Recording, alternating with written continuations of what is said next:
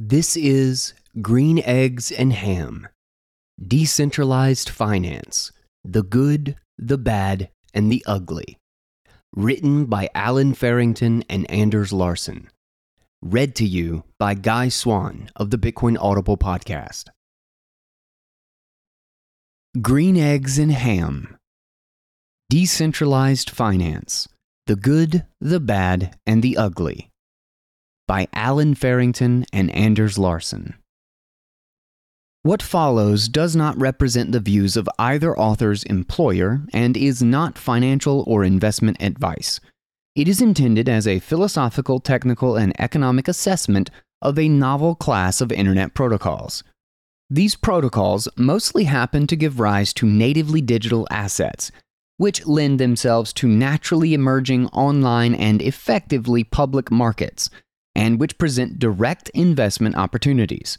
Nonetheless, the following is merely and only our opinion of how these technologies are likely to progress. Readers considering investing in any asset discussed herein should do their own research and should not rely on our work. Quote I'm just here so I don't get fined. Marshawn Lynch testifying on behalf of Sam Bankman Fried. A common refrain in the wake of the collapse of FTX, as with Celsius, BlockFi, and Voyager before it, was that this was CeFi, not DeFi, or centralized finance, not decentralized finance, and, if anything, only further demonstrates the need for DeFi. Pundits railing against DeFi are therefore missing the mark in their overbroad hostility, it has been said. In our previous paper, Only the Strong Survive, we made each of the following observations. 1. Our main problem with DeFi is that it is not decentralized and it is not finance. 2. Nonetheless, we support the idea of decentralized finance in theory, even if DeFi isn't it in practice. 3. We believe a variety of decentralized finance will emerge on Bitcoin, and to some extent already has. In that paper, we did not explain what we deemed to be workable decentralized finance in theory or what constraints might limit how workable decentralized finance might develop. Tying all these threads together is the aim of this paper. We will distinguish between DeFi, to mean what actually exists in crypto and has done for the past three years or so, and decentralized finance, to mean an ideal, sensible, workable version. In Part 1, Decentralized Finance, conceptually, we will investigate the conceptual characteristics a candidate decentralized finance would need to have. In Part 2, Decentralized Finance, technically, we will add some additional technical characteristics and turn these insights into a framework for evaluating workable decentralized finance. In Part 3, the short, sad saga of FTX, we will recap the FTX debacle. In part 4, let's play the blame game. We will apply our framework to FTX and evaluate to what extent it is helpful to blame CeFi, DeFi, and whomever else.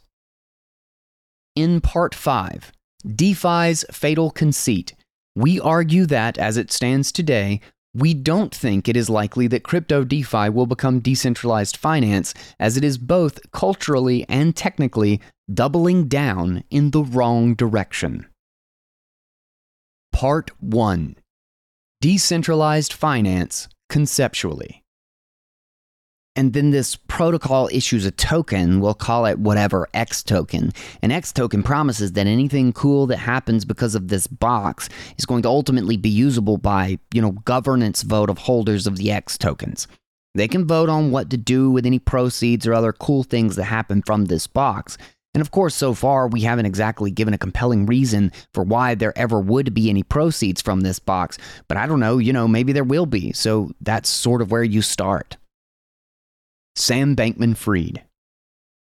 We will start with the history of development in crypto DeFi to properly frame our analysis. Thereafter, we will set up this analysis by doing our best to define both, quote, decentralized and, quote, finance, so as not to assume they are well defined and exhaustive. In part one, we will focus on conceptual criteria we would expect of decentralized finance. In part two, decentralized finance technically, we will address more specific technical criteria. A brief and generous history of crypto DeFi. Crypto DeFi at the time of writing is far more sophisticated and complex than, for example, the majority of the output of the 2017 ICO bubble. Unfortunately, our feeling is that this sophistication and complexity only serves to mask its flaws. Hence, the evolution of the state of the art is worth briefly recapping. The first iteration of token proliferation was not even described as DeFi necessarily, a term which came into vogue around 2019. The earlier period was based around ICOs and was focused on a handful of now more or less debunked theses. One, the FAT protocol thesis, or what we might call native tokens. I'm launching a blockchain and you can buy pre mined coins from me. Two, the utility token thesis. I'm building a business and you can invest in it by buying a token that rides on a layer 1 blockchain. Or three, the velocity of money thesis, or MV equals PQ. My blockchain application will settle a lot of transactions, stablecoin or otherwise, and the token will appreciate as it will be needed for gas fees. Either native or utility tokens, depending on the exact construction. After the failure of nearly all such projects, it was more or less internalized by the industry that the reintroduction of borderline barter floating value private monies is less than ideal. This would arguably be true for any economic exchange, never mind those with the fundamental premise of openness, but the idea of removing them immediately creates several problems. Native tokens and utility tokens defined interaction on the network. Without them, it isn't clear what the network means. The only workable answer is a tokenless smart contract to be utilized by other tokens. But this is also unideal because, first, such a smart contract could never be updated and would have to be set up and deployed in its final form. And second, it is unclear how development would be funded. An immediate theoretical step would be to retain root control of the smart contract and attempt to monetize, but this would somewhat defeat the purpose of automatic execution if what is being executed can be amended on a whim. Another approach for certain kinds of exchange applications would be to add fees and to distinguish between users and, quote, liquidity providers who interact with the same smart contract in different ways. Liquidity providers put up tokens that enable the application at the risk of loss, or impermanent loss, to be detailed below, and users pay fees to access it, which go to liquidity providers. The evolution of these applications, and in some sense the solution to some of these problems, was different varieties of the governance token. Root access to the smart contract would be tokenized, this would, in theory, go a long way to protecting users from instantaneous governance abuses, given the mechanism of implementing changes is also transparent and on chain. It would separate the users of the smart contract from the token in which they aren't necessarily interested. It would mean that the method of monetization, usually usage fees of some sort, can be distributed to governance token holders where applicable, governance tokens could also be issued to liquidity providers, either at initiation or as the rolling reward for enabling the service. This in turn would mean the token can be valued relatively accurately as, quote, application equity, such that ownership can be dispersed and partial to the value of the service, making governance abuses even less likely, and enable price discovery around the true value of the service being provided by the smart contract in the first place. And finally, it would enable funding of development by the straightforward channel of investment in these tokens. As of 2022, we propose the following taxonomy. Quote, native tokens are the likes of ETH, Sol, BNB, ADA, Matic, etc., as well as Bitcoin. Governance tokens are as just described, although we will further dissect this category further down. Stablecoins, including wrapped Bitcoin and even wrapped ETH, represent tokenized exposure to an asset with no native existence on that blockchain. Some, quote, utility tokens still exist, and it is arguably the case that many so called governance tokens are really just bolt on utility tokens, which we will discuss further down. There is a final miscellaneous category that typically have no smart contracting abilities, whether at the protocol or governance level, but are more like gift vouchers for the business that issues them. We will call these voucher tokens for lack of a better name. With this in mind, let us now investigate the characteristics both, quote, decentralization and, quote, finance would need to have in order to be credible, starting with the latter. Finance defined. Finance is not just the movement of money. This is imprecise. For example, gambling is not finance, nor are payments if they don't involve a financing component. Finance is the use of money to facilitate the pricing of capital. Capital means factors of production that are not directly consumable, but which intend to produce goods or services at a profit, generating a return and compensating the contributors of capital. This may also go for individuals rather than enterprises, in which case the goal is not as easily conceived of as profit, but rather as affordability. There are a range of activities that constitute facilitating the pricing of capital, yet which involve the use of money in quite different ways.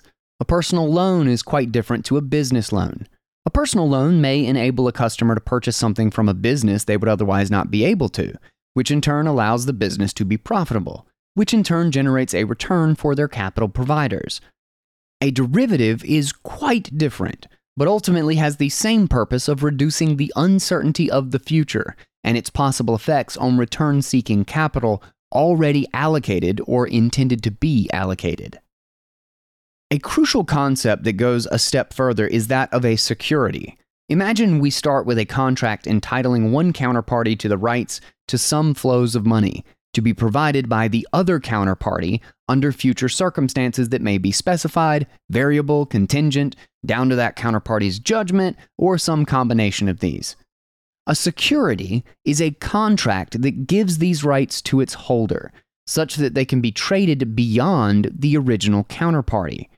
This means that the market can crowdsource what these future money flows are worth right now and hence allocate capital to a far wider range of capital forming enterprises than holders of mere money would be able to identify and exploit on their own. Note that a loan, if tradable, is a security, as is a derivative. In fact, every tradable financial instrument that is not money is a security, even if it is merely the right to some asset, Possessing an asset itself is not the same as possessing the right to claim this asset from a counterparty. In financial terms, native tokens are perhaps best thought of as an analog to a gift voucher, yet which is perpetual rather than ever truly redeemed, although there may be some more complicated mechanics such that it is partially redeemed, partially reissued, and so on. It is a voucher for a network rather than a company. It is pseudo money, money that can only be redeemed for one computational service. That is, to whatever extent they were not centrally issued as securities. Voucher tokens are gift vouchers for a company, in a much more limited sense, given the company necessarily operates on the network on which the token is issued for the concept to make any sense. They tend to be burned when they are redeemed. Governance tokens, on the other hand, are clearly securities. As a working definition, a security is a tradable contract exchanging money up front for well defined but uncertain streams of money in the future. We emphasize that we do not attach this label to suggest they should be regulated. That may or may not be the case, but it is irrelevant to our argument. All that matters is that this is an accurate financial analysis. Later, it will become relevant that they are not regulated regardless of whether or not they should be. Finally, utility tokens are clearly securities as well, just with an even more opaque avenue for returns and hence investment theses. The streams of money in the future are uncertain, but also poorly defined. In practice, most seem to amount to the hope of selling for a higher price in the future. As mentioned above, many so called governance tokens are really bolt on utility tokens providing simulated decentralization and governance with no fee sharing. Decentralization defined. Let us move on to decentralized. There is a subtlety here that we mention in a footnote above and will return to several times throughout the paper. The implication is one of removing centralized gatekeepers, which are prevalent in traditional finance. But what then? Can some people interact without going through centralized third parties, or can everybody? This is not a trivial difference. The former is arguably better captured by peer to peer, direct lines of communication between counterparties who wish to exclude third parties, centralized or not. Whereas the latter implies nobody can be excluded. When we apply this understanding to contractual rights to flows of money, quote, excluding nobody can only be understood to mean that everybody is able to buy and sell these contracts if they want to.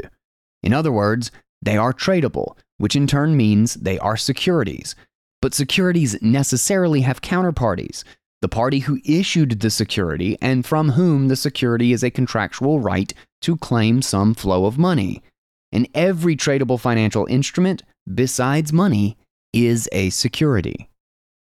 We assume the idea is to represent both money and securities with tokens on blockchains, given this is pretty much exclusively what has happened in crypto DeFi. But we will note in passing, and return to several times, that the peer to peer understanding is just as valid. Quote, contractual rights to flows of money as digital bearer assets needn't take the form of tokens, even if this has been almost entirely ignored to date in crypto. We established above that to be considered, quote, finance at all in a candidate decentralized finance, one, the flows of money have to be facilitating the pricing of capital and not just the movement of money for its own sake. With the clarification that the instruments of decentralized finance need to be securities, we can add a second fundamental conceptual criteria for a security to be meaningfully decentralized. So, two, the money used as a flow to facilitate the pricing of capital also has to be decentralized.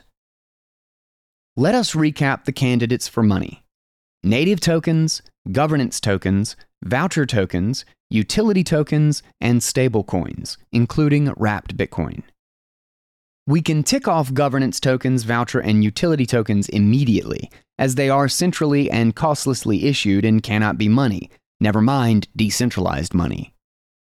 Stablecoins are fascinating in that they can be thought of as simultaneously money and securities.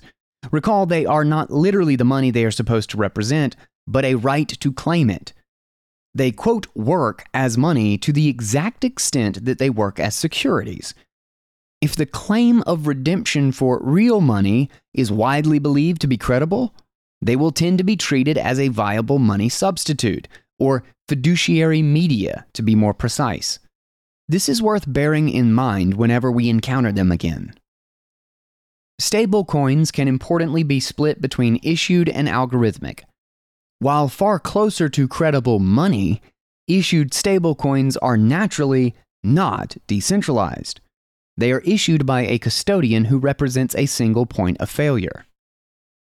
Algorithmic stablecoins are a far subtler proposition. For the same reasons as centralized stablecoins acting as fiduciary media, it is fair to recognize them as credible money insofar as they are also credible securities.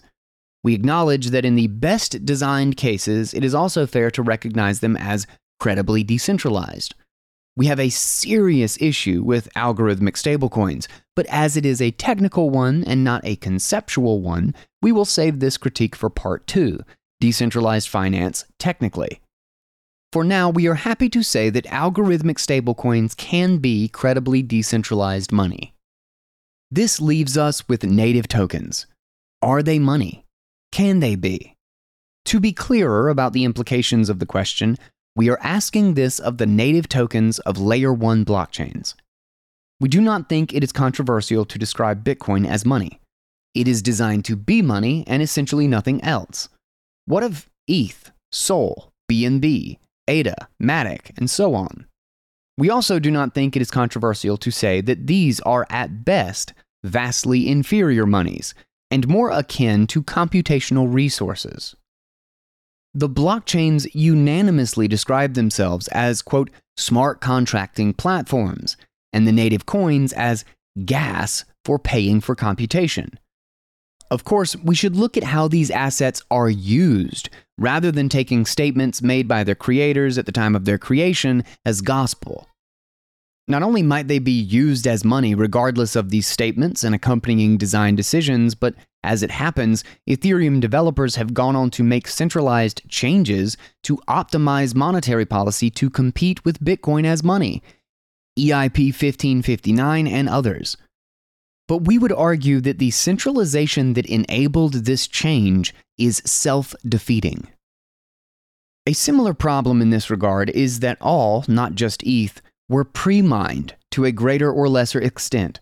This is a touchy and sometimes overblown point, given the purpose of a pre mine is typically to fund protocol development in exactly the same way as with a seed investment in a company. But this observation properly captures how these tokens came about and how they should be conceived of. They are securities. Their issuance and control are far too centralized to constitute credibly decentralized money, as is the scope of what they are intended to be, quote, spent on. One counterargument might be that the de facto state capture of Ethereum in gradually becoming more and more OFAC compliant could, at the same time, be said to give it practical grounds to become more accepted as money via state enforcement and more transparent than fiat currencies in traditional finance, also. However, the cost is, once again, explicitly the loss of decentralization. So, whatever kind of money it is, it is not decentralized and therefore cannot contribute credibly to decentralized finance. Conceiving of ETH and similar as first and foremost computational resources, i.e., gas tokens, which happen to have taken on vastly inferior monetary properties to Bitcoin, strikes us as more appropriate.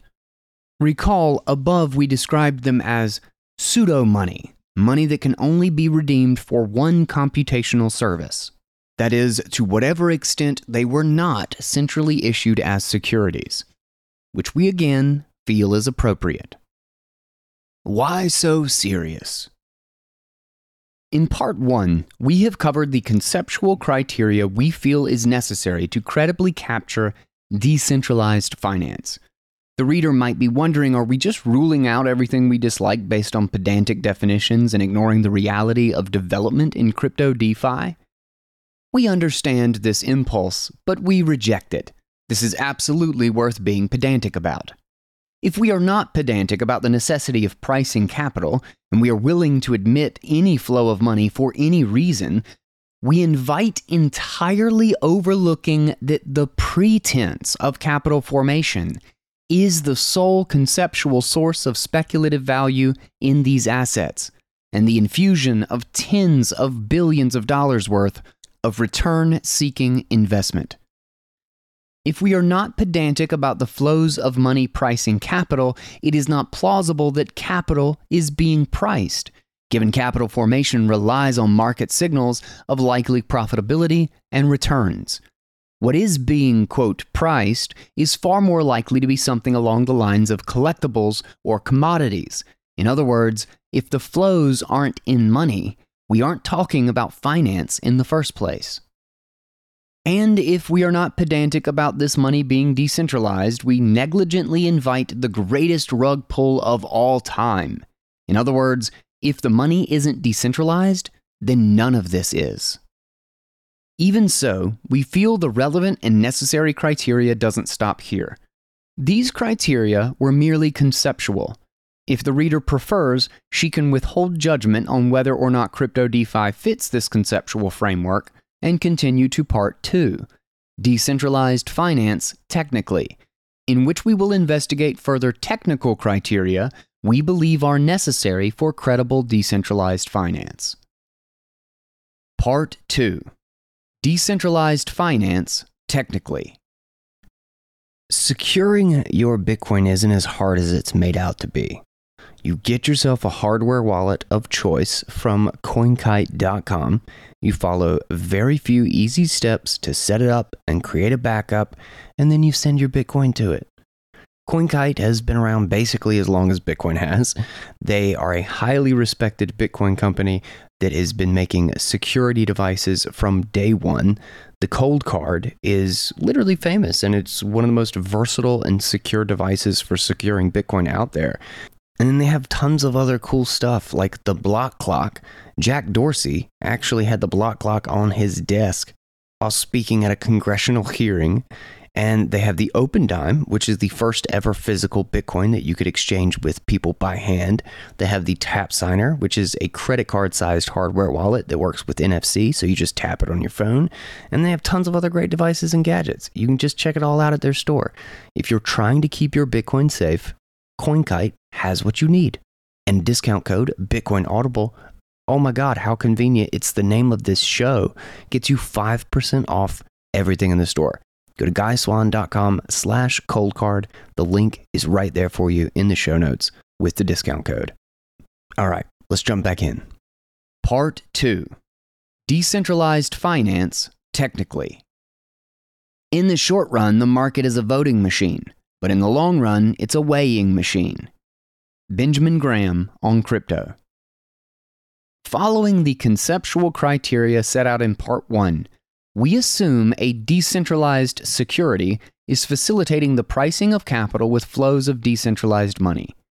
We will now be more specific about how such a security would have to technically operate in order to credibly capture a quote, decentralized contractual right to claim from a counterparty.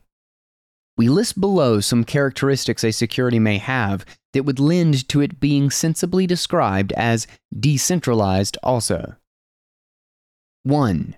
There is a counterparty, but neither the law nor any credible enforcement mechanism of real world contractual guarantees is a point of centralization, and so the flow of money per the claim on counterparty commitments and holder rights operates on trust. 2.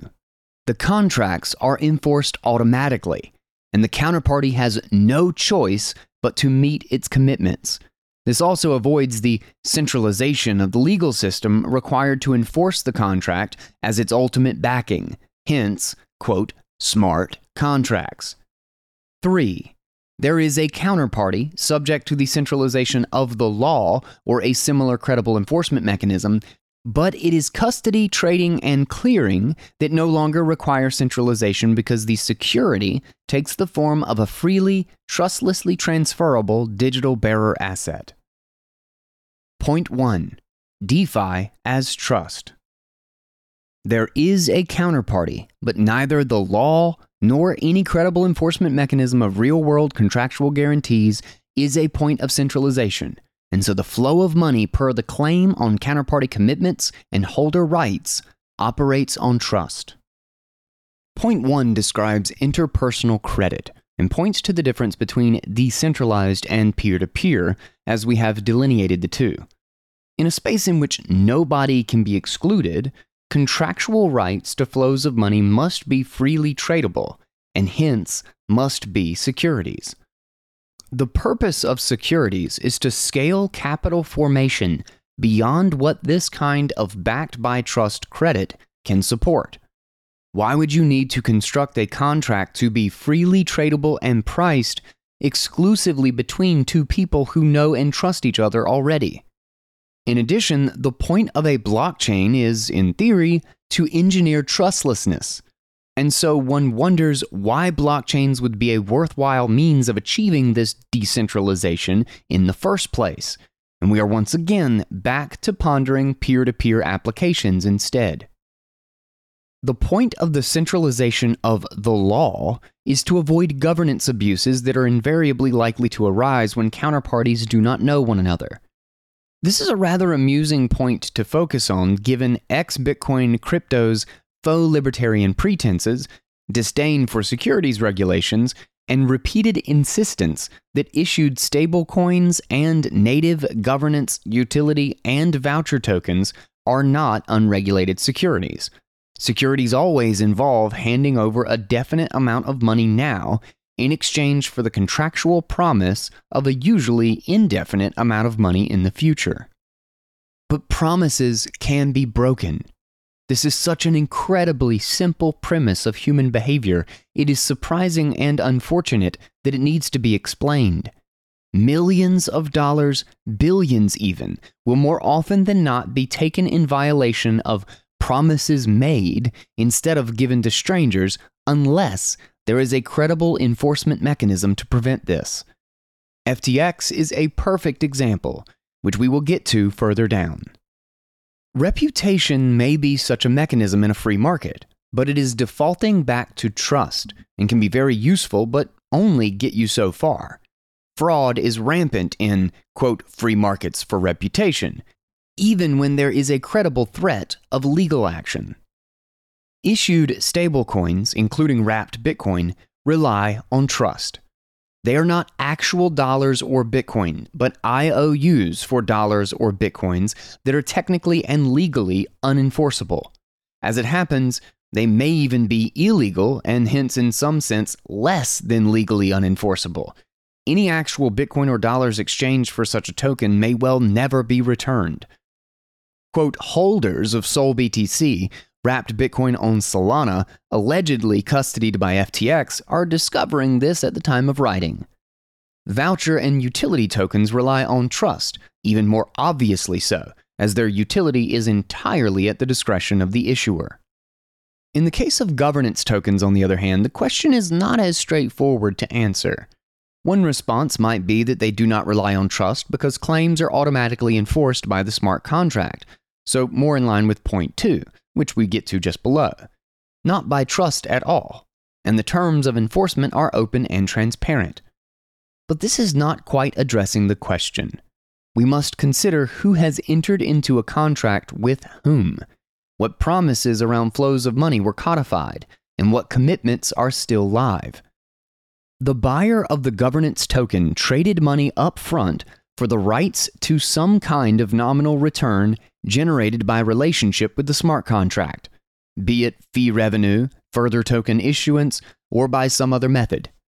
By this understanding, the smart contract itself is the counterparty, and we are firmly in point two on automatic enforcement of commitments.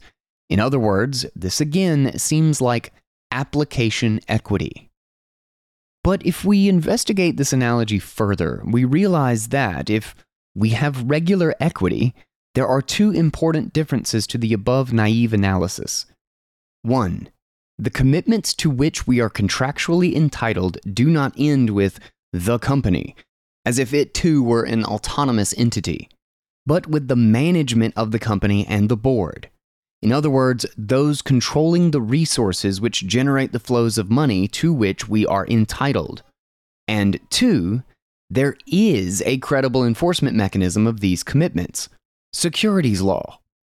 The proper analysis here is that 1.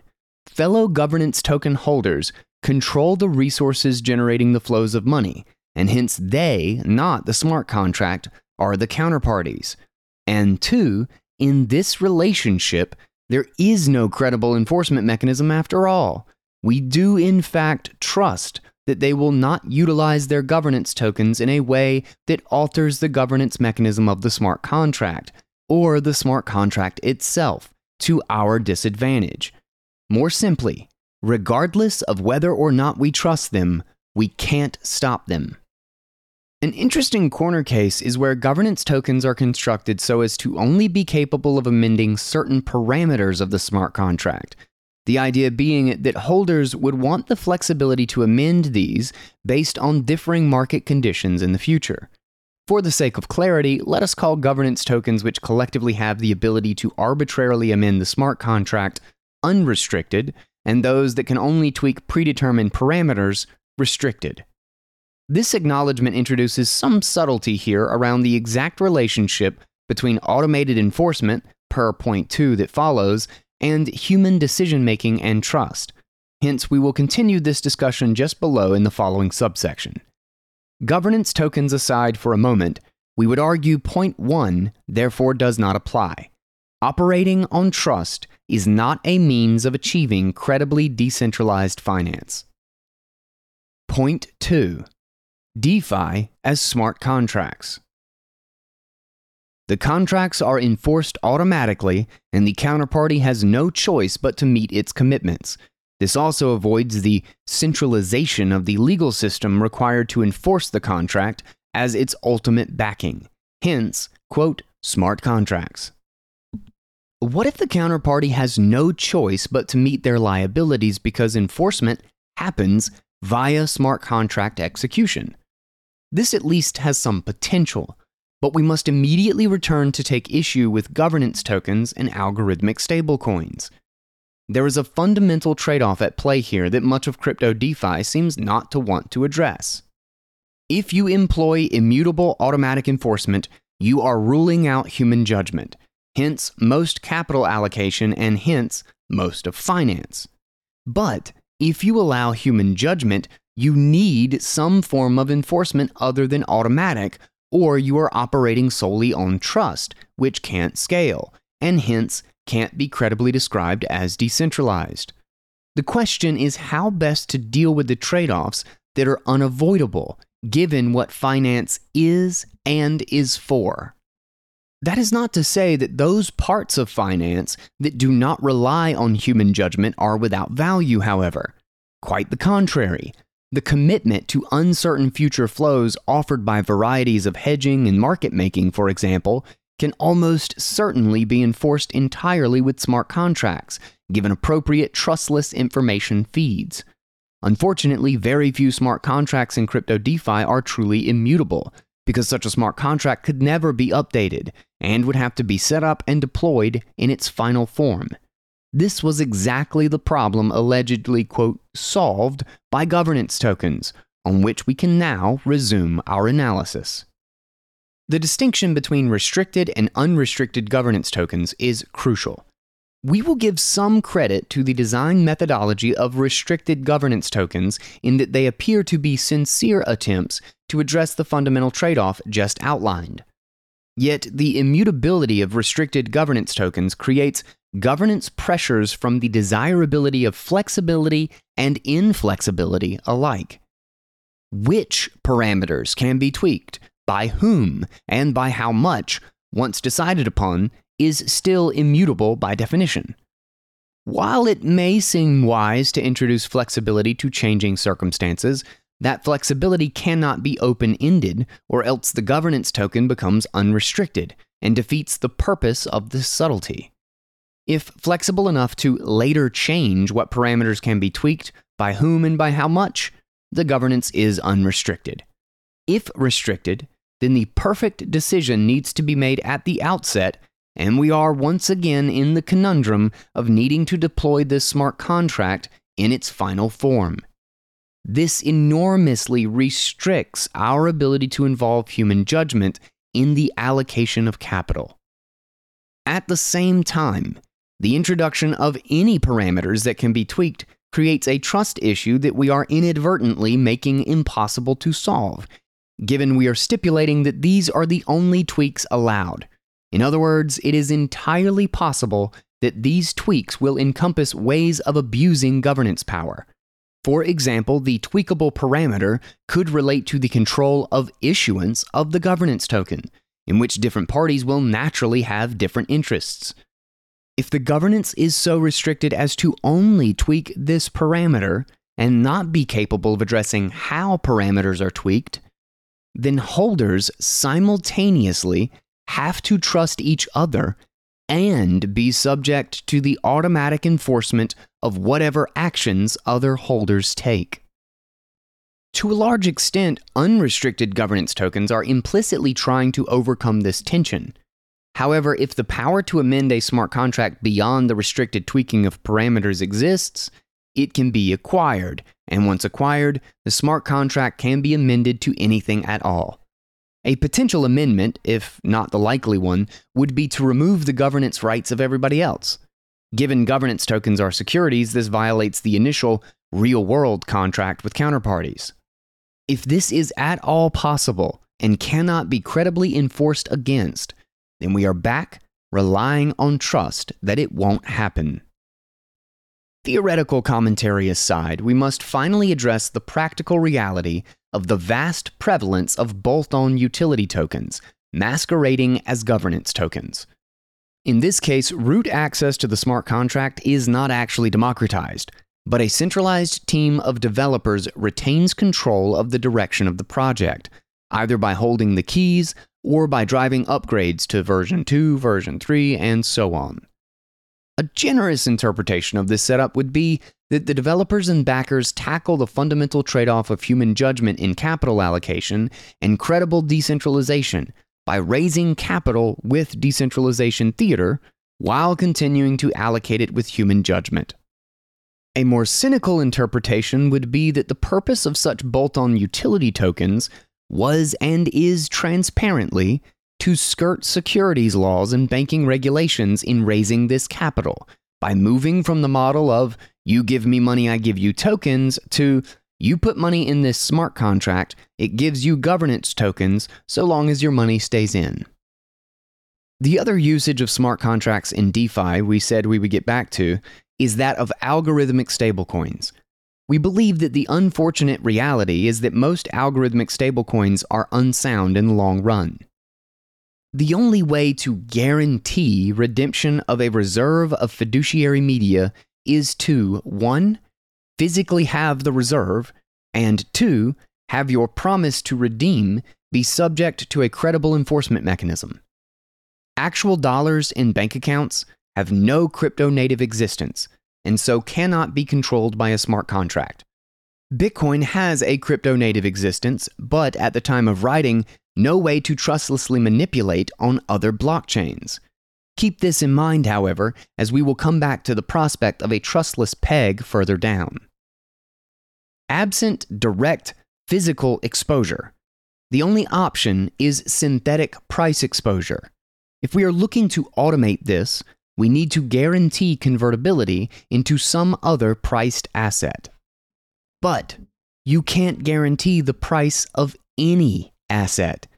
And so we end up issuing fiduciary media denominated in asset X but backed by asset Y, where the price ratio of X to Y floats. Therefore, we immediately encounter a capital efficiency problem because the only way to guarantee protection against a Z percent drawdown in asset Y is to over collateralize the fiduciary media of asset X by Z divided by 100 minus Z times.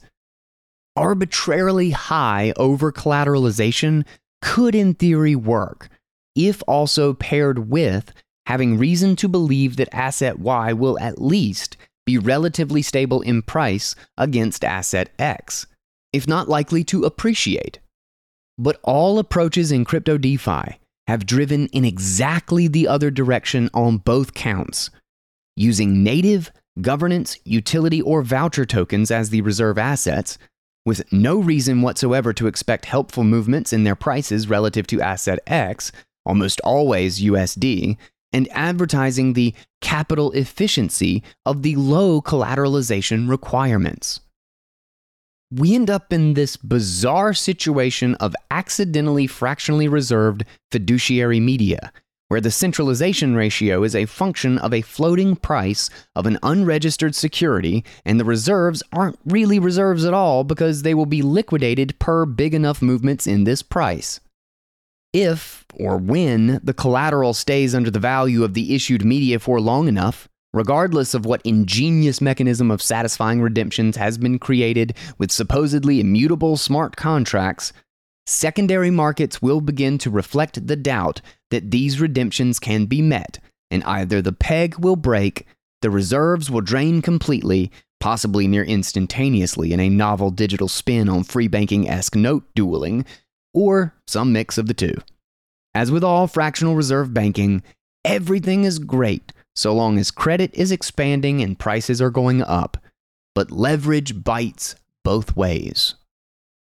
To give credit where it is due, some algorithmic stablecoins have sophisticated mechanism incentivizing holders to dynamically adjust their collateral, including adversarial positioning relative to other holders, such that entirely selfish motives push all to protect the system collateralization as a whole.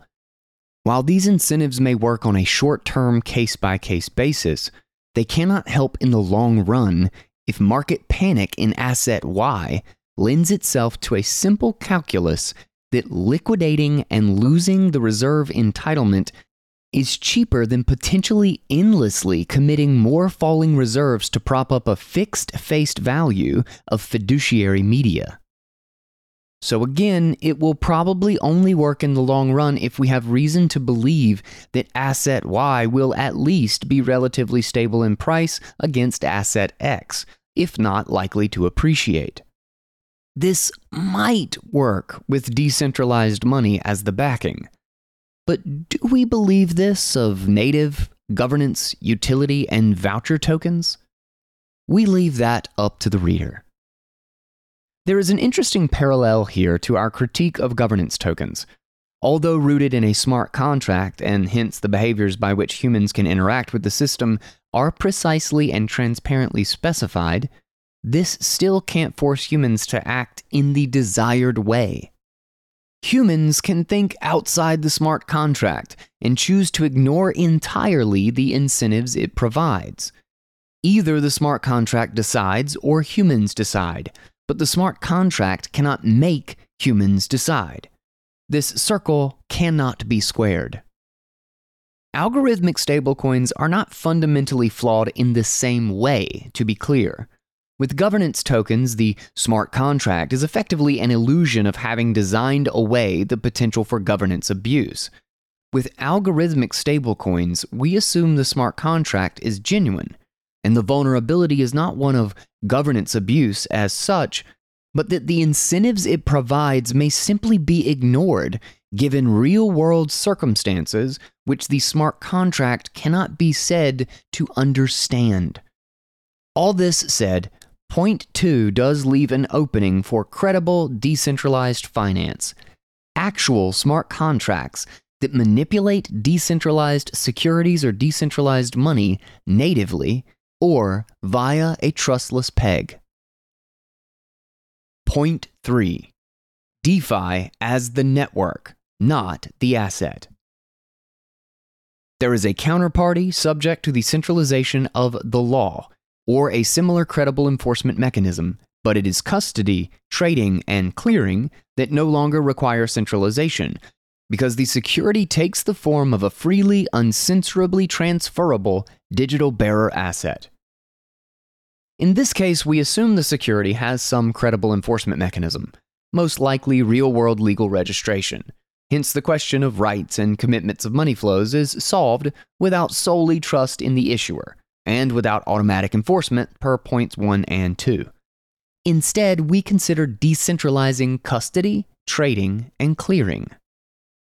This latter property exists in crypto as well as in Bitcoin, and is often touted as one of the main benefits that financial instruments can be directly controlled by the user without centralized gatekeepers for custody or middlemen for exchange and clearing.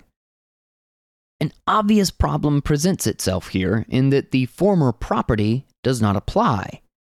Issued stablecoins and native governance, utility, and voucher tokens are unregistered securities, the governance of which relies on trust that cannot scale past people who already know one another. We have already made this point several times, however, and so will instead focus on two different and subtler problems the censorability of the network and the concept of maximum extractable value, or MEV. To be clear, neither completely prevent workable decentralized securities, but they are strong vectors of re centralization. At the very least, they are major inconveniences that ought to be avoided in decentralized finance if at all possible. We won't go through every layer 1 blockchain as similar arguments apply to Ethereum, Solana, and BSC. By far the largest by market capitalization of these native tokens and supported on these chains. Solana and BSC barely need any discussion as they are unequivocally centralized. It is not at all common for, quote, validators to take the network offline for hours at a time. Ethereum is more complicated, as it is notionally much more decentralized in terms of number of users and distribution of tokens. However, the shift in consensus mechanism has almost immediately led to OFAC compliance in around 70% of blocks produced.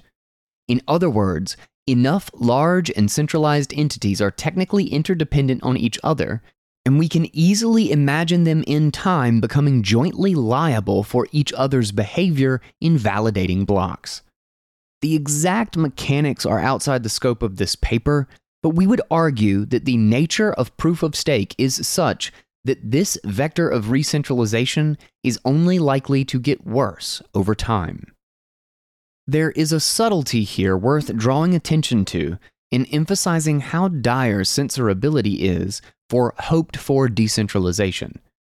Blockchains are necessarily distributed global states.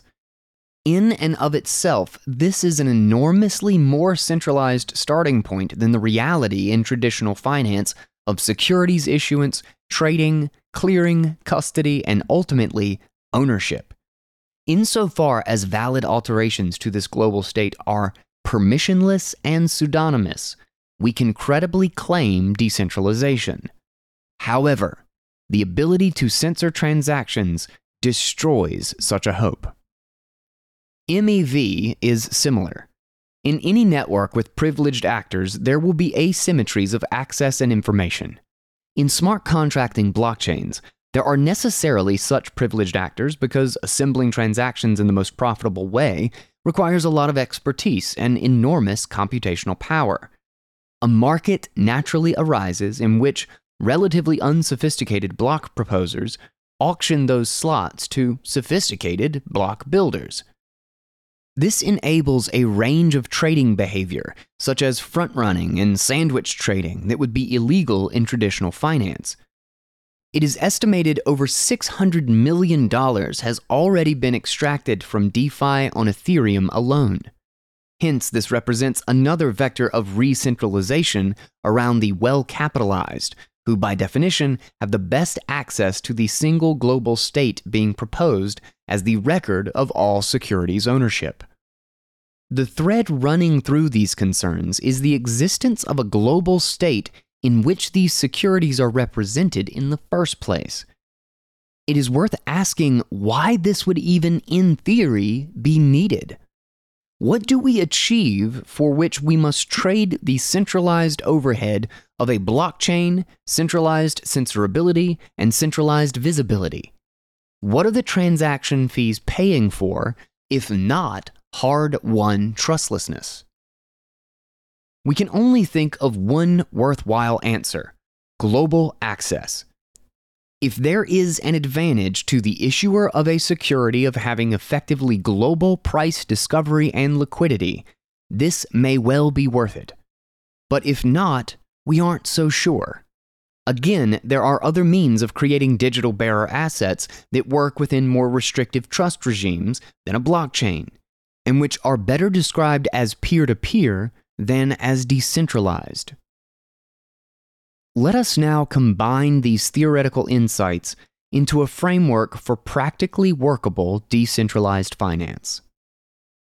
Workable decentralized finance. A recap. To recap, point one gets us nowhere. We cannot operate securities on trust alone in a meaningfully decentralized environment. Point two allows for smart contracts without backdoor governance that manipulate decentralized securities or decentralized money natively or via a trustless peg. Point 3 allows for registered securities which are decentralized insofar as seeking to take advantage of a blockchain network rather than a blockchain asset. It also provides two ideal characteristics of such a network that it is not censorable, and that either confidential or off chain transactions can reduce and minimize MEV, if not remove it entirely. and one ideal threshold characteristics of the securities themselves that their issuer truly requires global price discovery and liquidity. If we allow that Bitcoin is decentralized money, then this all pops out the following. Point 2 allows for the Lightning Network, DLCs, LBTC on Liquid, RBTC on RSK. Point 3 allows for RGB or Taro assets, insofar as they are legally enforceable and hence do not operate on unscalable trust alone, given they are rooted in Bitcoin's network and transferred off chain, or for registered security tokens on Liquid, RSK, or Sequentia, as their transfer can be confidential. The combination of points 2 and 3 allow for immutable smart contract execution of hedging contracts automated market making, and more between Bitcoin and decentralized securities on any of the aforementioned scaling layers in which this is technically possible. The caveat to point three is more cultural than technical and could be thought to amount to Are you sure you need blockchain based tokens at all rather than other more trust dependent means of achieving digital bearer assets? Why not use a system like Fedimint or Pair Credit? As mentioned in the introduction, we believe a variety of decentralized finance will emerge on Bitcoin, and to some extent already has. Evidently, this narrowing down of worthwhile characteristics ends with fairly Bitcoin centric criteria. It is worth considering what, if anything, could lend these characteristics back to crypto DeFi, and the answer isn't quite nothing. If the native tokens of layer 1 blockchains were credibly decentralized money, then most of our reasoning around Bitcoin would likewise apply, and most of the concerns outlined at length above would disappear. Otherwise, we see one feasible combination of factors by which decentralized finance could come to be on non Bitcoin blockchains. First, there needs to be a way to manipulate decentralized money in these ecosystems while retaining custody and without counterparty risk. Second, real economic returns must be the root of subsequent layers of financialization. Note these first two points once again amount to it has to actually be finance and it has to actually be decentralized. Third, securities involving human judgment in the deployment of capital need to have credible mechanisms of enforcement that do not rely on trust. If these first two factors are enabled, then automatic execution per point 2 can become useful, whereas currently it amounts to little more than complexity theater and a velocity catalyst. In other words, either the code governs or the law governs, with no LARPy governance tokens muddying the water on the relevance of human involvement. Fourth, the transfer of these assets would ideally be enabled off chain, confidentially, or some as yet undiscovered method for avoiding MEV, or at least minimizing it. Fifth, the networks themselves, as well as the native tokens of the networks, would need to be credibly decentralized and incapable of censoring valid updates to global state. Sixth, the case needs to be made that global price discovery and liquidity is worth the trade off of a handful of centralization vectors that come with using a blockchain in the first place, rather than some other method of creating more trust dependent digital bearer assets. But frankly, while this may be feasible, we think it is unlikely for a simple reason. The culture in crypto focuses on moving in the other direction on almost all of these points besides the first. There are toxic incentives to monetize by token issuance rather than putting capital at risk to provide a valuable service, which we analyze in more detail in part 4. Let's play the blame game. Every effort is made to insist that stablecoins, native, governance, utility, and voucher tokens are not unregistered securities, even though they are, and are automatically enforced, even though they are not. As crypto base layers race ahead with proliferating complexity, both MEV and censorability via recentralization are becoming worse and worse problems. And there appears to be little appreciation of the concept that this would likely imply a dramatic price decline in the native token of whatever blockchain achieves all the aforementioned. This is likely because, were this to happen, it could not be reconciled with the prevailing investment ethos and theses that relies on leverage and exit liquidity, amongst other unsavory factors, all of which are catalyzed by global price discovery and liquidity. True peer to peer is a non sequitur in such an environment. It leaves retail out of the market and money on the table. Most unfortunately of all, we would even argue that this rough direction was once the norm and the aspiration, even if the stage reached was questionable and incomplete. The evolutionary step touched on briefly in the very first subsection of adding fees and distinguishing between users and liquidity providers is an importantly different construct to the majority of what has been developed since and outlined just above. This involves putting capital at risk and offering a service users pay for. This was actually capitalistic. But the problem was that hardly anybody used it or cared about it besides the developers. This was very probably because without facilitating the underlying pricing of capital or manipulating decentralized money, it is not entirely clear what the use case was or whether it was worth the real risk. Nobody wanted 2% yield on stablecoins, especially not at the risk of impermanent loss, least of all VCs. So called generalized mining, i.e., wash trading to simulate usage of the applications to try to honeypot wider adoption, was indulged in for a time. But as it would shortly turn out, the catalyst for adoption was precisely toxic incentives to monetize by token issuance, exaggerate via yield farming, and realize via immediate and total exit liquidity. In the end, these dwarfed every other incentive by which DeFi might have inched towards credibly decentralized finance.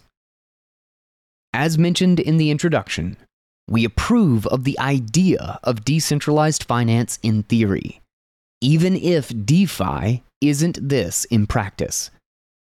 What DeFi is in practice leads naturally to FTX. Part 3 the short, sad saga of FTX. Let's take another pause right here and thank the Fold app. So, Fold is how I bridge my Bitcoin and fiat life. You know, I used to have a boring old bank account with a boring bank and a normal boring debit card. I would spend fiat money at a store and I would get nothing. The fiat just leaves. Or I'd use a credit card and I'd get cash back or airline points, which was, you know, some measly fraction of what I was paying them in interest every month. But thankfully, I found the Fold app, and I do not have this problem anymore. Now I get deposits straight to my Fold debit card, and I get sats back on everything that I buy. I buy groceries, I get sats back. I pay my bills, I get sats back. I pay taxes, I get sats back and it is a base 1%, or I can choose a chance to spin for up to 100%. And I have gotten it before, so don't tell me it can't happen. I actually just got 2% back on my CrowdHealth subscription today. Imagine spending fiat and not getting sats. That's like torture. Get paid in sats to use fiat. Don't just take that lying down. And they have so many other goodies to add to this.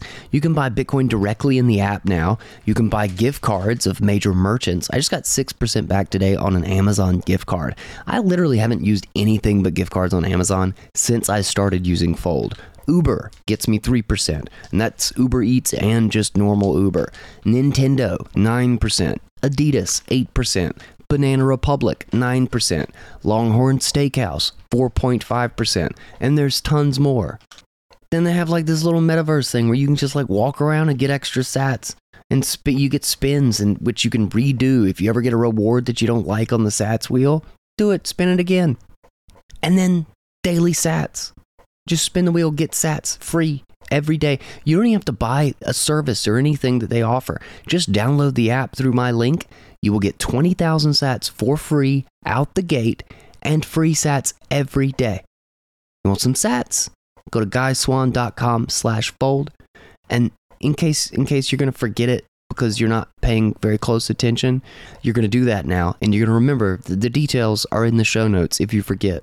So check out the show notes. It's all right there. Part 3 The Short, Sad Saga of FTX. 2 plus 2 equals 5. Winston Smith auditing Alameda's balance sheet. From the golden child of crypto to the pariah of the industry, the fall of FTX and Alameda is arguably the single largest failure in the history of the crypto space. Alameda came first. It was a trading firm specializing both in arbitrage and directional trading strategies of crypto DeFi tokens of all stripes. These are common in all advanced markets, with crypto being especially lucrative due to the inefficiencies in information and the ability to centrally and costlessly issue these tokens with no credible enforcement mechanism for the commitments attached. Then came FTX, an exchange. In its truest form, an exchange should have one simple task pair buyers and sellers and take a fee for facilitating the trade. This can be a steady and profitable business. Zvi Mowshowitz puts it crisply as follows FTX builds a pretty good product outside of the fraud and the insolvency and the stealing customer deposits and does a lot of things very well. The competition really is pretty terrible, so it doesn't take much to offer a superior product. FTX's claim to fame was in offering the riskiest trading experience in crypto DeFi. It allowed for high leverage in futures products that were hard to find elsewhere. In particular, the ability to use just about any stablecoin, native, governance, utility, or voucher token as trading collateral at risk of liquidation. Instead of a customer giving the exchange all the money they would like to trade up front, the exchange begins to lend to the customer in order for them to speculate on tokens. FTX was not the only exchange to offer this service, but it was by far the most aggressive. Risk management is the foremost priority of any financial firm offering credit. From real estate on the one hand to crypto DeFi tokens that can be costlessly and centrally issued ad infinitum and then used as collateral for leverage on the other, the lender must manage this risk.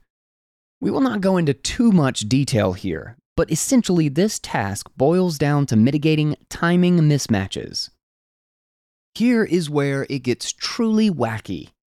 Like many in crypto DeFi, Alameda had the idea of creating their own DeFi token, FTT, in advance of launching FTX, a kind of ICO for both a token and a company. The alleged commitment to holders was derived from the promise that a portion of profits from FTX would be used to buy up the token. Of course, there was no credible enforcement mechanism. And so, although we might think of FTT as pseudo equity in FTX, it is subordinate to actual equity and subject to the whims of its centralized issuers, FTX management. FTT was a voucher token that meant whatever FTX and Alameda decided it meant. With the exceptionally dubious premise for valuation of this costlessly and centrally issued voucher token in mind, consider that both FTX and Alameda at various points decided to use FTT as collateral for leverage. This added a ticking time bomb of truly insane risk. Insofar as it found any value in the market, FTT could only really be thought of as a bet on the success and health of FTX. By utilizing FTT as collateral, FTX made its balance sheet both more leveraged and, on top of this, as vulnerable as a whole as FTT was in particular. Although few outside suspected it at the time, especially as FTX was, quote, rescuing the likes of Voyager and BlockFi, i.e., bailing in their customer deposits, FTX's balance sheet was mighty vulnerable. Although details are still emerging, the picture is becoming clearer that Alameda appears to have made enormous losses on directional bets in crypto DeFi, including VC like investments, up to and around the time of the Terra Luna collapse in May. By some accounts, Alameda may have lost over $15 billion, much of it on leverage that was then called in. It is suspected that Alameda veered in this direction once its early edge in the market making deteriorated as the overall crypto market began to mature. In order to prevent Alameda's collapse, which likely would have immediately caused the failure of FTX also, given their often illegal interrelationship, the Wall Street Journal reports that FTX lent Alameda over half its customers' deposits to plug this gap it is plausible that FTT was used as collateral for this loan on the FTX side. Lucas Nuzzi at Coinmetrics has speculated that a September 28th transfer of $4 billion worth of vested FTT may well have been Alameda paying FTX back for this initial loan. This is all rather amusing given FTX is the entity that creates issues and allegedly redeems FTT in the first place. In any case, the customer deposits were gone, and FTX ended up with a balance sheet leveraged to a voucher token it created and almost exclusively traded on its own exchange. Macro analyst Lynn Alden captured the absurdity of the situation nicely as follows Imagine McDonald's makes its own money let's call them clown bucks, keeps most of it and sells some to the market. McDonald's then uses their remaining clown bucks as collateral for actual loans. And then people remember that clown bucks aren't real. A November 2nd Coindesk article leaked details of this precarious situation. This in turn prompted a tactical open market sale of FTT by Binance, which was too large for the market or the team at Alameda to prop up. Binance held around 10% of the token supply after investing early in FTX and being bought out in 2021 for a combination of stablecoins and FTT. This led to the death spiral of self fulfilling rumors as panic spread and depositors desperately tried to withdraw their mostly non existent deposits. FTX took less than 48 hours to go from functionally but secretly to actually insolvent. As a kind of amusing epilogue, it is worth covering what happened with the Solana based decentralized exchange Serum and its governance token SRM as FTX was beginning to wobble earlier in 2022.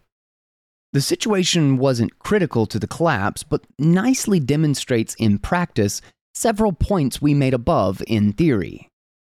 In short, because FTX owned enough SRM to unilaterally alter the smart contract and unrestrictedly govern, in effect, it was able to inflate the token supply by 60% in two huge mints on February 19th and May 25th. The relevance of these dates is that the GBTC arbitrage trade was beginning to invert around February, causing issues at BlockFi and 3AC, while Terra Luna collapsed in May, and hence the mints were almost certainly related to trying to offset Alameda trading losses. Nonetheless, some portion of these tokens went on the FTX balance sheet and were marked at $2.2 billion at the time of the Coindesk leak despite the total market capitalization of SRM being $88 million.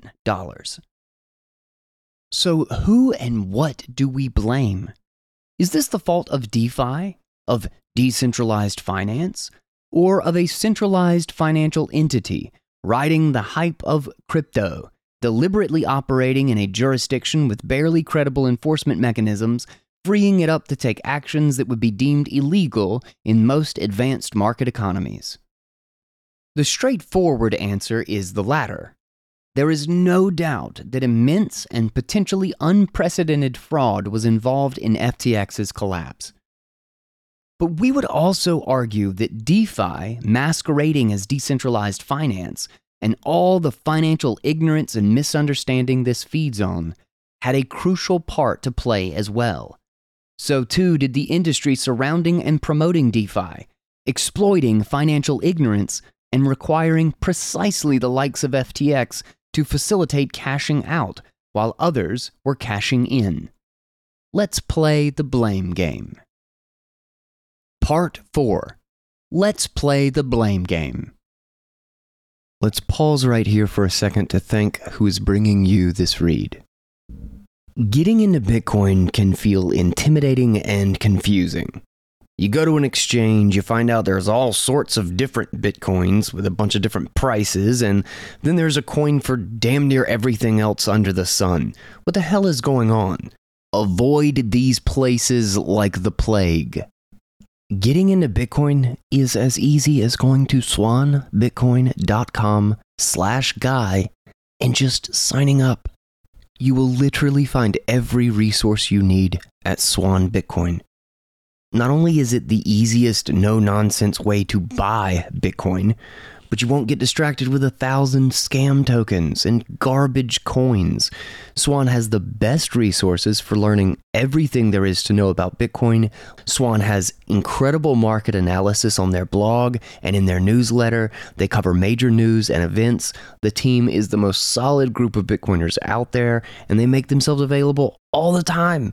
And they have the Swan private service, which is can help you get your business exposed to Bitcoin and learn how to have a good strategy, how to get your retirement account, your 401k, your IRA, how to set up and work with trust accounts, and get direct access to the team for literally any questions or concerns. They will walk you through becoming a Bitcoiner from zero. From the very start, they'll show you how to hold your own keys, set up a hardware wallet, and this is just the beginning of what they offer. Please do not get lost in the sea of trash tokens and fools who just want your trading fees and need you for exit liquidity. Skip that step, please, and go straight to Swan Bitcoin. You can download the app or go to swanbitcoin.com slash guy. All right, let's jump back in. Part 4 Let's play the blame game. What bothers me most isn't that fraud is not nice or that fraud is mean. For 15,000 years, fraud and short sighted thinking have never, ever worked. Not once. Eventually, you get caught. Things go south. When the hell did we forget all that?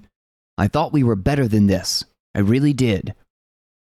Steve Carell as Mark Baum on Crypto VCs. It is hopefully clear from our explanation above that pretty much nothing about FTX was decentralized. We might think of it as CeFi or centralized finance so as to distinguish it from DeFi. To reiterate the popular claim we identified in the introduction and which we intend to analyze. This was CeFi, not DeFi, and if anything, only further demonstrates the need for DeFi. Then again, FTX was predicated on the centralized access to and manipulation of DeFi. So, what are we to think? Who are we to blame? With our framework from Part 2, Decentralized Finance Technically, we can more properly distinguish between DeFi and decentralized finance and tease out the importance of the former to FTX specifically and crypto in general. Pricing capital. In Part 1, Decentralized Finance Conceptually, we outlined two conceptual criteria we believe are relevant and necessary for a candidate decentralized finance to be credible. One, the flows of money have to be facilitating the pricing of capital and not just the movement of money for its own sake.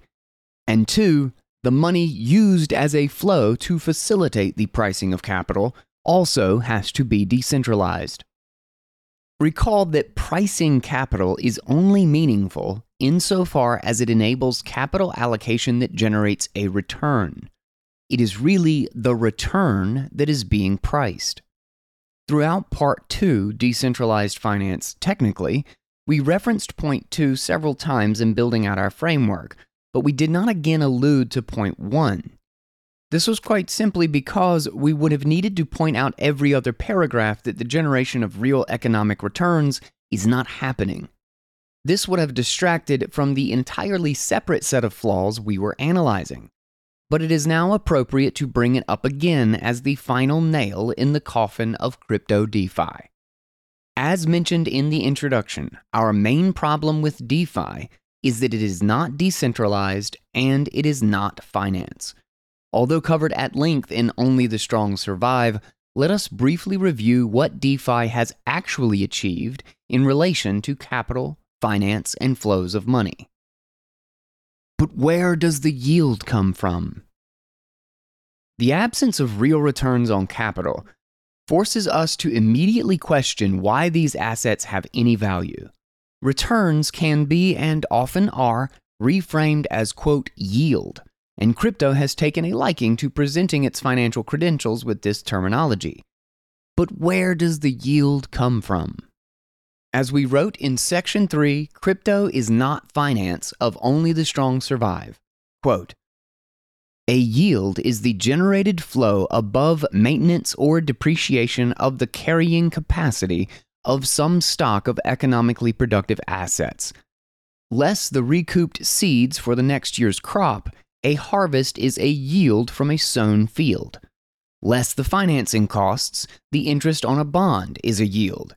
If the issuing business is solvent and profitable in unit economic terms, and hence the part value of the principal is relatively assured, the market will settle on a value that implies a probability of all the interest being paid as promised. The market assesses the productive carrying capacity of economic stock, generating the ability to pay the flow of interest. So, what yield is being farmed in crypto? There is transparently none. There are flows, but they are not generated by economically productive assets over time, but rather appear near instantaneously as a result of speculative pricing across non productive assets. The word speculative is not a denigration. There is nothing wrong with speculative value. But there is something bizarre and circular about discrepancies on the potential future value itself forming the basis of profitable arbitrage that is then mislabeled as a quote yield. End quote. Crypto DeFi engages in arbitrary and automatable combinations of seigniorage, securitization, rehypothecation, and leverage. It is the purest form of financialization ever conceived. The financialization of nothing at all. To be absolutely clear, there is no link whatsoever to returns on capital employed, hence, no link to any real yield. And yet, yield farming was the largest so called use case for crypto DeFi in the cycle leading up to the collapse of FTX, and was the composable primitive of just about everything else. Promises of guaranteed yield blitzed the markets with a ferocity that was impossible to keep up with. The meme became so powerful that individuals and entire firms alike dedicated all their resources to chasing the freshest yield farming opportunity presented to the market. Where did this yield come from? The simple answer is it came from a combination of seigniorage and securitization and infusion from so called venture capitalists, and was then fueled by trading, leverage, and rehypothecation. The yield is the friends we made along the way. The more involved answer is that the false perception of yield emerges from the perverse incentives created by the absence of our two fundamental conceptual criteria for decentralized finance. One, no real economic returns, and two, there being no decentralized money, combined with two novel properties of crypto, to which we have alluded several times, but on which we will now focus. Three, the ability to costlessly and centrally issue tokens. And four, immediate and total exit liquidity. A concept that ties much of this together is that of a vampire attack the forking of the open source code of a smart contract or protocol without a token so as to add a governance token or a bolt on utility token masquerading as governance. The rationale to do this is as follows A governance token can redistribute the fee revenue from the service provided by the smart contract to its holders, or a utility token can promise rewards of the application's increasing popularity to its holders via later repurchase. Both strongly incentivize those holders to use and promote the service. Users getting in on something early, before it becomes wildly popular, and both contributing to and financially benefiting from that rise, can give the newer project a bootstrapped momentum that becomes self fulfilling in a way the presumably useful original service likely never would have, even if it never had a fee in the first place. This approach incentivizes customers to become investors and investors to find more customers. Because these mechanics are widely understood in the space, there is intense pressure on just about every crypto DeFi project to preemptively add a governance token to ward off such an attack. This pressure is only increased for those on the verge of becoming popular, or perhaps which already have. Given we have the ability to costlessly and centrally issue tokens, tokens proliferate, and we get rampant securitization. At the same time, given there are no real returns on which these securitizations are based, the easiest way to make a popular service in the first place is to create some means of financially manipulating tokens so as to produce the false perception of yield. Hence, DeFi projects proliferate and we get rampant trading, leverage, and rehypothecation. The final ingredients are the lack of decentralized money and immediate and total exit liquidity. The lack of decentralized money has a subtle implication around how the false perception of yield, hence the securities, are priced. The funding provided in exchange for tokens is money, almost always USD via primary offerings to crypto VCs and hedge funds. Hence, the tokens are most often quoted in this same denomination but they do not generate fee revenue for holders in this denomination, but rather in the denomination of whatever tokens are being manipulated. This means the value of the governance token in question is, in practice, dependent on seeking to tactically boost the market price of the manipulated tokens, i.e., wash trade them, in order to create the false perception of yield for just long enough to cash back out into real money. It is therefore not dependent on improving the service or attempting to ground the entire edifice in real returns. Attempting to ground a project in real returns and gradually improve it as it proves its value in the marketplace is the essence of capital formation. But it takes a long time Immediate exit liquidity ties together the toxic cocktail of poorly interlocking incentives. Any potentially good idea will be pressured into a positive feedback loop of token issuance and aimless velocity and spiral out of control.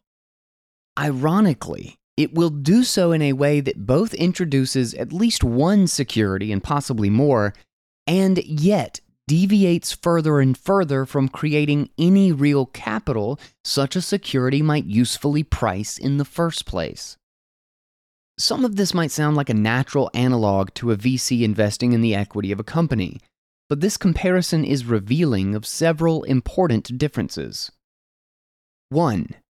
As per Part 2, Decentralized Finance technically, there's no credible enforcement mechanism for the supposed commitments. Two, the hope in a VC investment is for an eventual return on capital to justify the price of the equity being bought. And three, founders and VCs do not have immediate exit liquidity in any startup equity, never mind all startup equity. Their equity will become valuable and tradable, hence possible to exit, to the extent a return generating operation is successfully developed. None of this applies in crypto DeFi.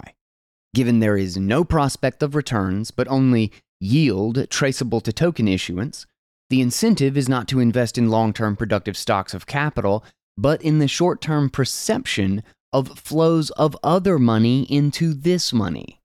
Given VCs have immediate and total exit liquidity, Their incentives are not to nurture a highly uncertain business for as long as it takes to stabilize its return profile, but to maximize one, the amount of tokens they are allocated for free as early as possible, and two, the price at which they can unload it as quickly as possible. Given protocol developers, the equivalent of companies, are similarly directly exposed to the immediate price rather than the long term value of the capital they are responsible for creating, their incentives are equally aligned with VCs and misaligned with buyers and holders of the token. And given there is no credible enforcement mechanism, even referring to a quote responsibility is naive, as they can do whatever they want. Unsurprisingly, what they tend to do aligns perfectly with their own warped incentives. There are two main avenues by which these incentives are followed fueling and magnifying the short term perception of yield and creating exit liquidity. While there are developers and investors in crypto just trying to build useful things without a token, this is the purpose of vast swaths of the crypto industry and is enabled by VCs, hedge funds, and exchanges. Crypto VCs seed both the initial tokens and any higher level protocols that in turn allow for leverage and rehypothecation to increase flows and inflate valuations. If these protocols throw off additional governance tokens, i.e., they throw securitization into the mix as well, all the better. Yet more tokens to be priced, traded, leveraged, and rehypothecated. Crypto exchanges create an on ramp for retail dollars to provide the liquidity necessary for superficial validation of price movements, which in turn gives VCs an off ramp to cash out. Crypto hedge funds typically specialize in arbitraging the relatively inefficient markets typically found on crypto exchanges, especially in light of the opportunity for insider trading, given the securities in question are unregistered but they sometimes also take directional bets and even seed native governance, utility, and voucher tokens in a similar manner to crypto VCs. Often, the line between crypto VCs and hedge funds is blurry. What is amusing, especially in hindsight, is that very little of this needs to be risky, because even if this is all done in perfectly good faith and belief in the potential value of the protocols and tokens created, it is functionally equivalent to extracting trading value from retail investors, just with a little wash trading thrown in as a honeypot. There is some timing risk for crypto VCs and hedge funds seeding the tokens, but given the exit liquidity is immediate, the period of directional exposure can easily be dwarfed by the size and immediacy of the payout. Running a crypto exchange needn't be risky at all as it only requires facilitating trades without any directional exposure whatsoever. Likewise, arbitraging inefficient markets as a crypto hedge fund. And yet, Alameda and FTX managed to do this in about as risky a way as possible. So risky, in fact, that they resorted to fraud to try to cover it up. As we know, even that didn't work. Alameda, FTX, FTT, and more. It is important to point out that the opacity of the mechanics just outlined is basically the entire idea. Fraud is easier to disguise when you create an allure of grandeur to mask a concept so basic a middle schooler can see it doesn't add up. There were three core pillars to the story of the collapse Alameda, FTX, and FTT. Alameda was a crypto hedge fund which aimed to make money arbitraging and making directional bets on native, governance, utility, and voucher tokens. While not strictly speaking a venture capital firm, it fulfilled essentially the same role given the blurriness mentioned above. FTX was a crypto exchange that offered leverage and other bespoke products to customers looking to speculate on token prices. Lastly, there was FTT, a voucher token created by FTX with the value proposition to buyers that some of the profits from FTX would be used to purchase this token at various points in time. All three of these intertwined with each other, building layers of unnecessary and unjustifiable risk into a gigantic house of cards. But key to appreciate is that none of this would have been possible without DeFi. Alameda arbitraged and directionally traded DeFi tokens of all stripes. FTX enabled this trading on an exchange explicitly encouraging leverage. Both entities, quote, invested in tokens, perhaps most notably having an important hand in getting Solana off the ground, an entire blockchain, the entire purpose of which was to accelerate DeFi, including being amongst the largest holders of its native token, SOL. FTT was, of course, a DeFi token, as was almost everything else on FTX's balance sheet at the time of collapse. Terra Luna was DeFi and kicked off the contagion leading to this debacle. And there is no incentive for anybody involved to try to base any of this on truly peer to peer technology because that would undermine the creation of a maximally liquid and global marketplace from which to extract trading fees. These institutions may have been CeFi, but their existence, operation, and failure were predicated on DeFi. Part 5 DeFi's Fatal Conceit. And they're like 10x. That's insane. 1x is the norm. And so then, you know, X token price goes way up. And now it's a $130 million market cap token because of, you know, the bullishness of people's usage of the box. And now all of a sudden, of course, the smart money's like, oh, wow, this thing's now yielding like 60% a year in X tokens. Of course, I'll take my 60% yield, right? So they go and pour another $300 million on the box, and you get a psych, and then it goes to infinity, and then everyone makes money. Sam Bankman Fried on boxes. While all the parties involved in this scandal were centralized entities, it is important to realize that the investment strategy, quote unquote, employed by the symbiosis of crypto VCs, exchanges, and hedge funds is utterly dependent on DeFi. And furthermore, that DeFi without real returns has no avenue for appreciation or even much usage without this CeFi catalyst fueling the fire.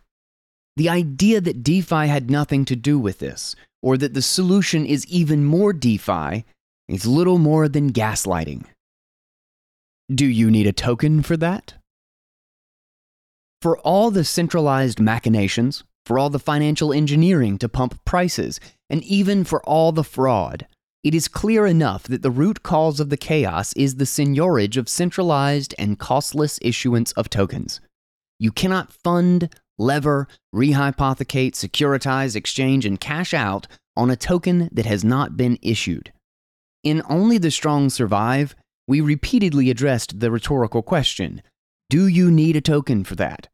Functionally, the answer is almost always that you do not, since tokens invariably capture one of money for X controlled by Y, which will lose the fight for liquidity to money for everybody controlled by nobody or unregistered securities, the governance of which essentially runs on trust, as discussed at length above.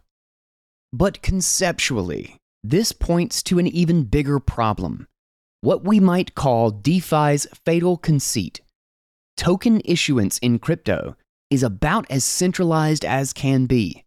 Typically, developers have preferential access to or even control of a protocol in which they sell some or other variety of application equity, a fee generating smart contract in which they sell governance tokens, whether with access to the smart contract or as bolt on utility tokens performing decentralization theater, or a related business for which they sell utility or voucher tokens.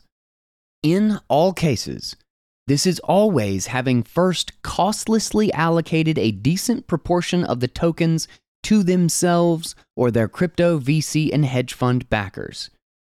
This is a stark contrast to the decentralized token issuance of Bitcoin, which happens via mining and therefore proof of work. Hence, it is not seigniorage at all, but rather the product of the costly enabling of a functioning decentralized network. Counterintuitive as it may be, and contrary once again to faux libertarian pretenses, removing the apparent centralization of a credible enforcement mechanism of counterparty commitments is an incredibly centralizing force. Be it legal shareholder rights, free market enforcement, automatic enforcement, or however else it is achieved, credible enforcement levels the playing field between the sellers and the buyers of securities by ensuring that promises are kept. In other words, the principal agent problem is real and serious. Removing a means of keeping it in check, whether in the pursuit of so called decentralization or otherwise, inevitably has the effect of pushing agency costs unboundedly high. Ultimately, this is profoundly centralizing, both in the costs themselves and in the aftermath. The already powerful reap illegitimate agency benefits, while this is not yet widely appreciated, and once it is, the powerless cannot participate in the wealth creation and risk mitigation that securities enable. Insofar as it is predicated on centrally and costlessly issued tokens, DeFi is unavoidably and unforgivably centralized. True decentralized finance would use decentralized money, automatic enforcement where no human judgment is required, and credible real world enforcement where it is. And let us not forget the very first domino in the great crypto crash of 2022, and from which the eventual collapse of FTX can be directly traced, was the depeg of the UST stablecoin, programmatic hyperinflation in Luna, and the sudden collapse of the entire Terra Luna ecosystem. Terra Luna was not CeFi in the slightest, but classic DeFi. It was an algorithmic stablecoin of the more poorly designed variety its demise can be traced to this more insidious form of centralization in token issuance, in this case, to construct an astonishingly stupid edifice capturing all of funding, leverage, rehypothecation, securitization, exchange, and cashing out. Present co author Allen Farrington, along with Nick Carter, went into rigorous detail in All Falls Down, but the design of Terra Luna can more or less be summed up with the following comparison quoted from the paper. Quote, a bank that claims it literally cannot go bankrupt because it can always issue more equity will very soon discover it can go bankrupt because the market will take this claim as well enough proof that the bank is utterly incompetent at capital allocation. Given a fractional reserve bank is fundamentally highly leveraged, the redemption of liabilities in these circumstances will almost certainly exceed the absolute value of the reserve assets and the equity base by many multiples. Issuing equity is not creating new value, it is diluting the old value of existing shareholders. If a bank is having its liabilities called in at a higher value than there even is of reserves to liquidate and equity to dilute, it will collapse. This is more or less what just happened to Terra. The only difference was that the spiral of default was driven by an algorithm rather than by any social process.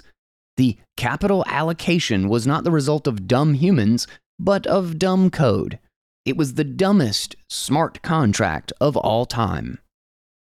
And so, we come full circle to the fundamental trade off of automatic enforcement and the necessity of human judgment for capital allocation. Terra Luna tried to have it both ways and quickly ended up having neither. So much for DeFi. What then of decentralized finance? The Great Definancialization. We believe the core of the cultural fissure between crypto and Bitcoin comes down to financialization. While the ethos of Bitcoin is to definancialize, the ethos of crypto is to financialize. We repeat our characterization of this tendency from above. DeFi engages in arbitrary and automatable combinations of seigniorage, securitization, rehypothecation, and leverage. It is the purest form of financialization ever conceived the financialization of nothing at all.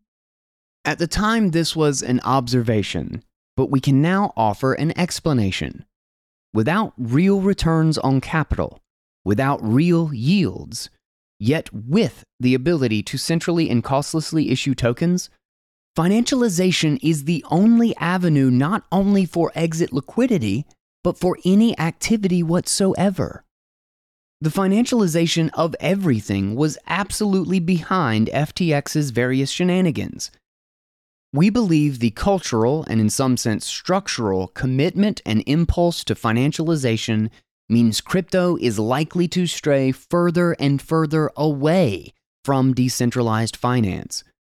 Peer to peer finance is impossible to imagine in crypto because it presupposes only decentralized money.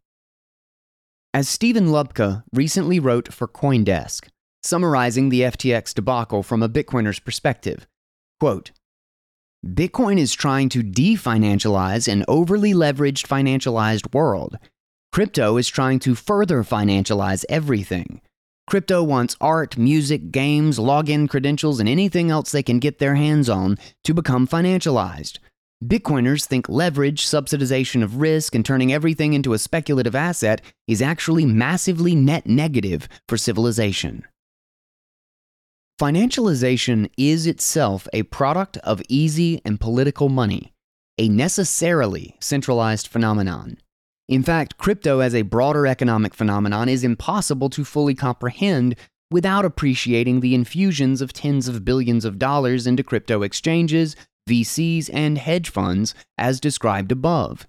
This capital is allocated in the first instance in order to desperately chase yield for insolvent pension funds due to worldwide monetary debasement and artificially low interest rates.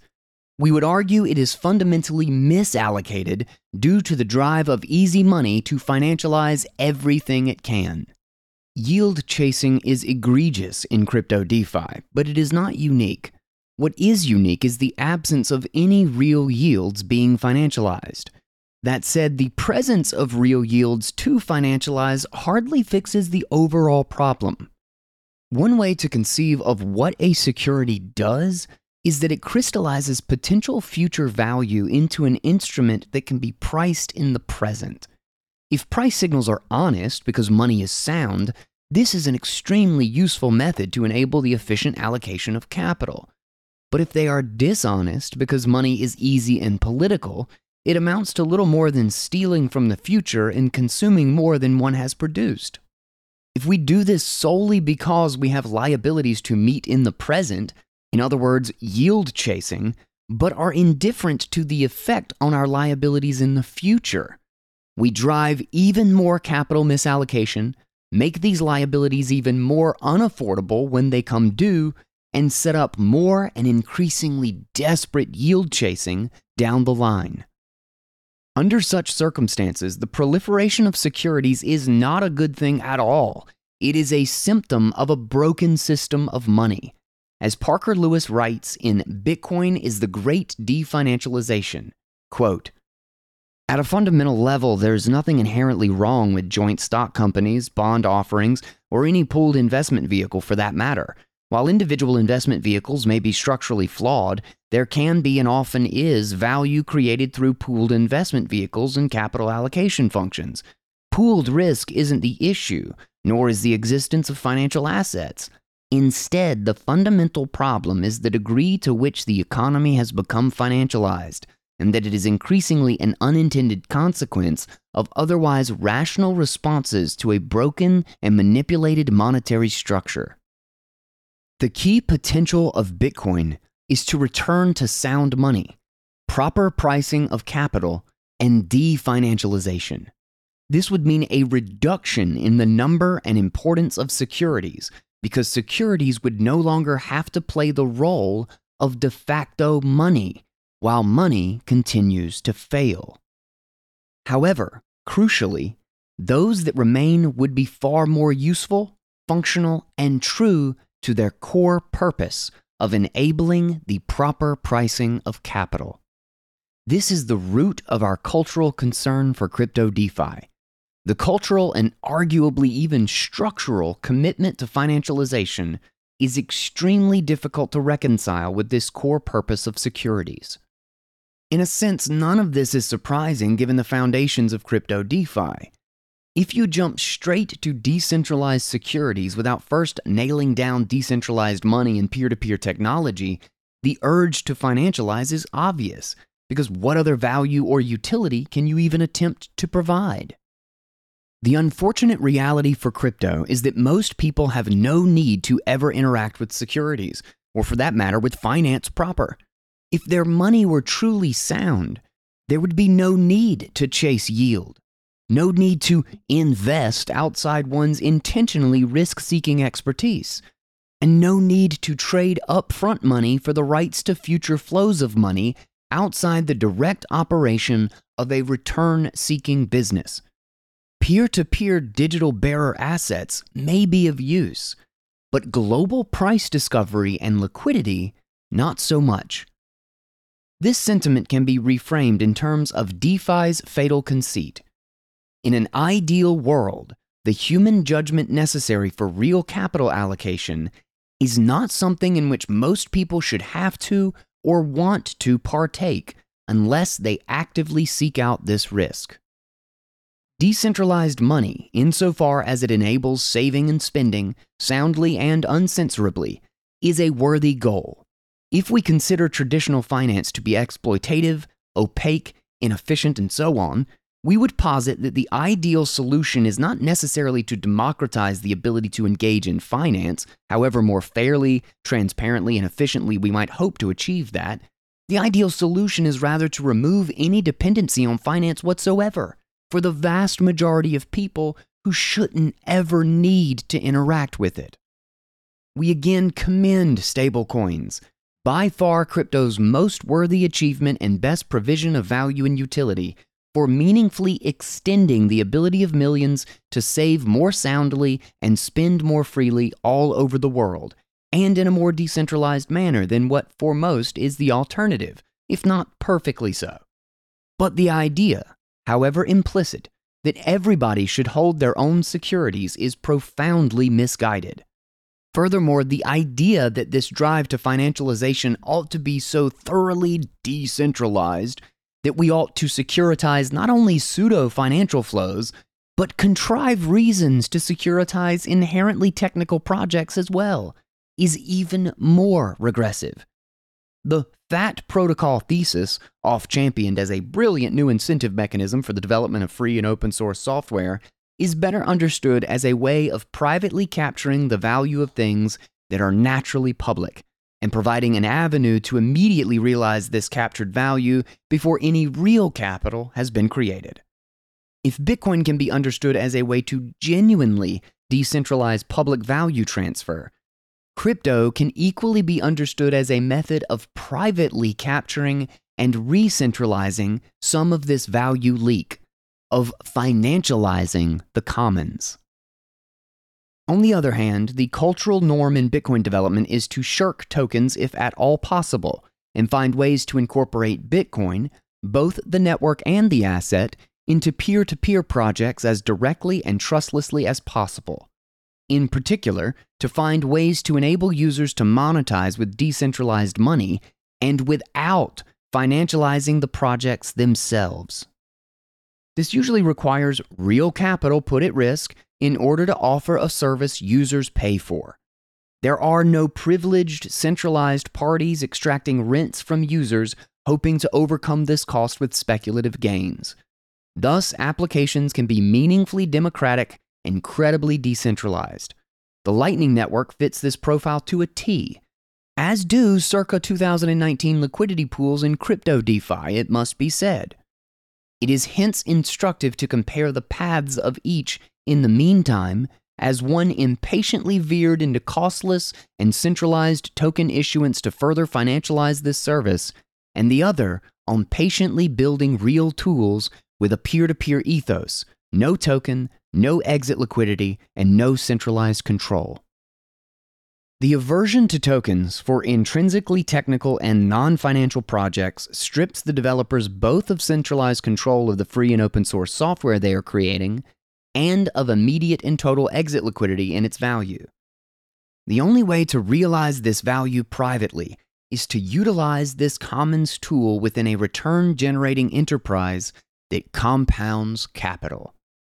That is to say, the default assumption is that securities are not required, but if they are, they tend to be predicated on pricing capital and utilizing decentralized money, not DeFi, but decentralized finance. Green eggs and ham. I do not like them in a house. I do not like them with a mouse. I do not like them here or there. I do not like them anywhere. Dr. Seuss on centrally and costlessly issued tokens. Our core issue with DeFi is that it is not decentralized and it is not finance. Nonetheless, we support the idea of decentralized finance in theory, even if DeFi isn't it in practice. We also believe a variety of decentralized finance will emerge on Bitcoin, and to some extent already has. These were the core claims of our previous paper, Only the Strong Survive. But we did not explain what we deemed to be workable decentralized finance in theory, or what constraints might limit how it might develop. In this paper, we have given a framework by which claims to decentralized finance can be assessed, and found once again that the vast majority of DeFi does not read favorably. While we admit there are some avenues for DeFi to approach decentralized finance, and that it is not quite a technical impossibility, we think they are highly unlikely to be pursued. We think culture is the more important driver, and as of this writing, that the culture of crypto DeFi is actively pushing in the wrong direction. The FTX debacle, of which we gave a brief overview, is a perfect example of the consequences of this attitude. Claiming that FTX only further demonstrates the need for DeFi is misguided at best. DeFi enabled FTX to happen. The relationship between DeFi and the FTX debacle can be best described as it takes two to tango. Decentralized finance, as we hope to see it develop, would have none of the properties we identified as key to crypto DeFi and inevitable in FTX. It would facilitate the pricing of capital, not the illusion of velocity and a valve for exit liquidity. It would natively interact with decentralized money, not centrally and costlessly issued tokens. And it would operate uncensorably, enabling truly decentralized participation in the wealth it is able to create. We see paths for this vision of decentralized finance to gradually be built. But DeFi ain't it. We hope you enjoyed this reading of Green Eggs and Ham Decentralized Finance The Good, the Bad, and the Ugly. Written by Allen Farrington and Anders Larson. Read to you by Guy Swann. Thanks for listening. This podcast is a part of the C Suite Radio Network.